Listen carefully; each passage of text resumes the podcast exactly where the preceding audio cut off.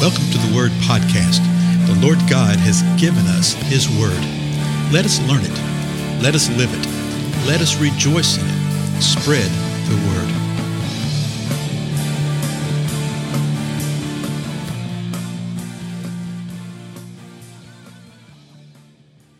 Blessings, everybody. This is Dale. Thank you so much for joining with me today on the Word Podcast. We're continuing through the Gospel of Mark. We're in the eighth chapter. And verse 22, what, here's what it says. And they came to Bethsaida. So this is Jesus and his disciples. and they brought a blind man to Jesus and implored him to touch him. There again, we have that term implored, implored, asking, uh, beseeching, begging him to touch him. They wanted this blind man healed. and it doesn't seem to have any attitude of, uh, uh, what we've seen with the Pharisees, that they demanded to see a sign or to put on a show or to prove this or to prove that. it says that they brought a blind man. And so it wasn't just a blind man that came, there were people that wanted this and that brought him there. so, verse 23 says this Taking the blind man by the hand, he brought him out of the village. And after spitting on his eyes and laying his hands on him, mm-hmm. he asked him, Do you see anything? This is all sort of intriguing. Look what Jesus does.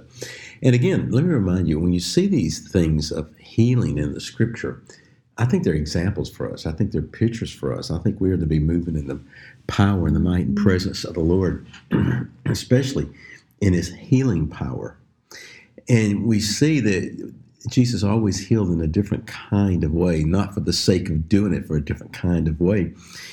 But we know that he only did what the Father told him to do, and he only said what the Father told him to say.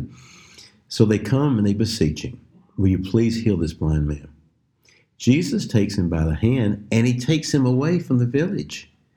He takes him out of the village. now, were there, were there some people with him? I would think so because we have an eyewitness account here, likely through Peter. Remember that?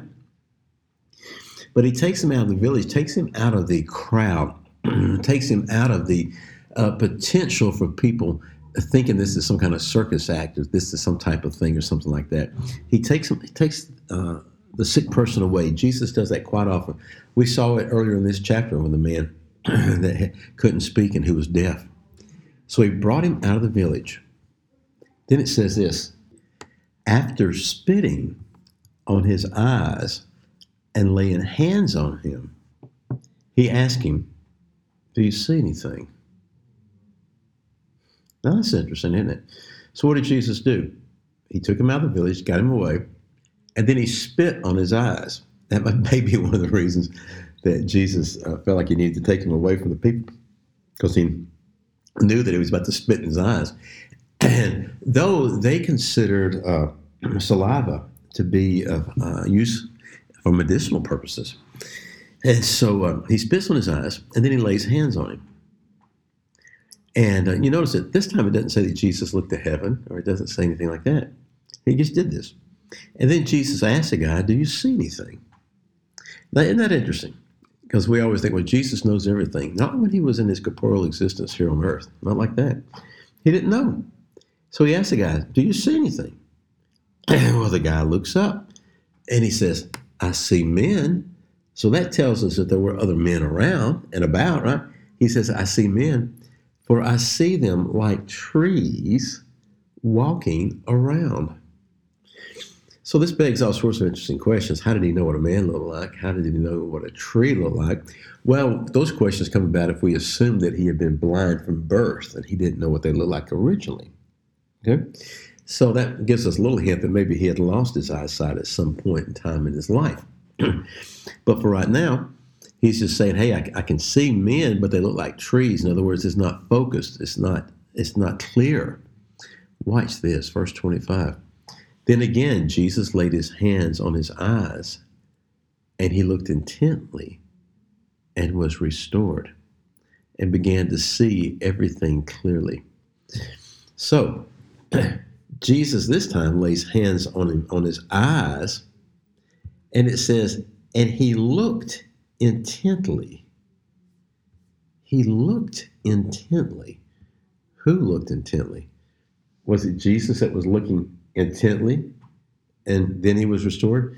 no, I think it was probably the guy that was receiving his sight because Jesus lays hands on his eyes, removes his hand. The guy starts looking intently. He's staring, he's staring, he's bringing things into focus, and they were restored.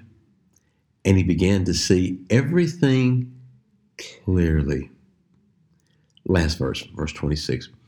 And he sent him to his home, saying, Do not even enter the village. He told him, He said, Tell you what, why don't you just go home this other way? Don't go back in there. Don't go in that village because it'll become um, a scene, and you just don't want that right now. I don't want that right now. You don't need that right now. So he told him, He said, Don't even go back in the village.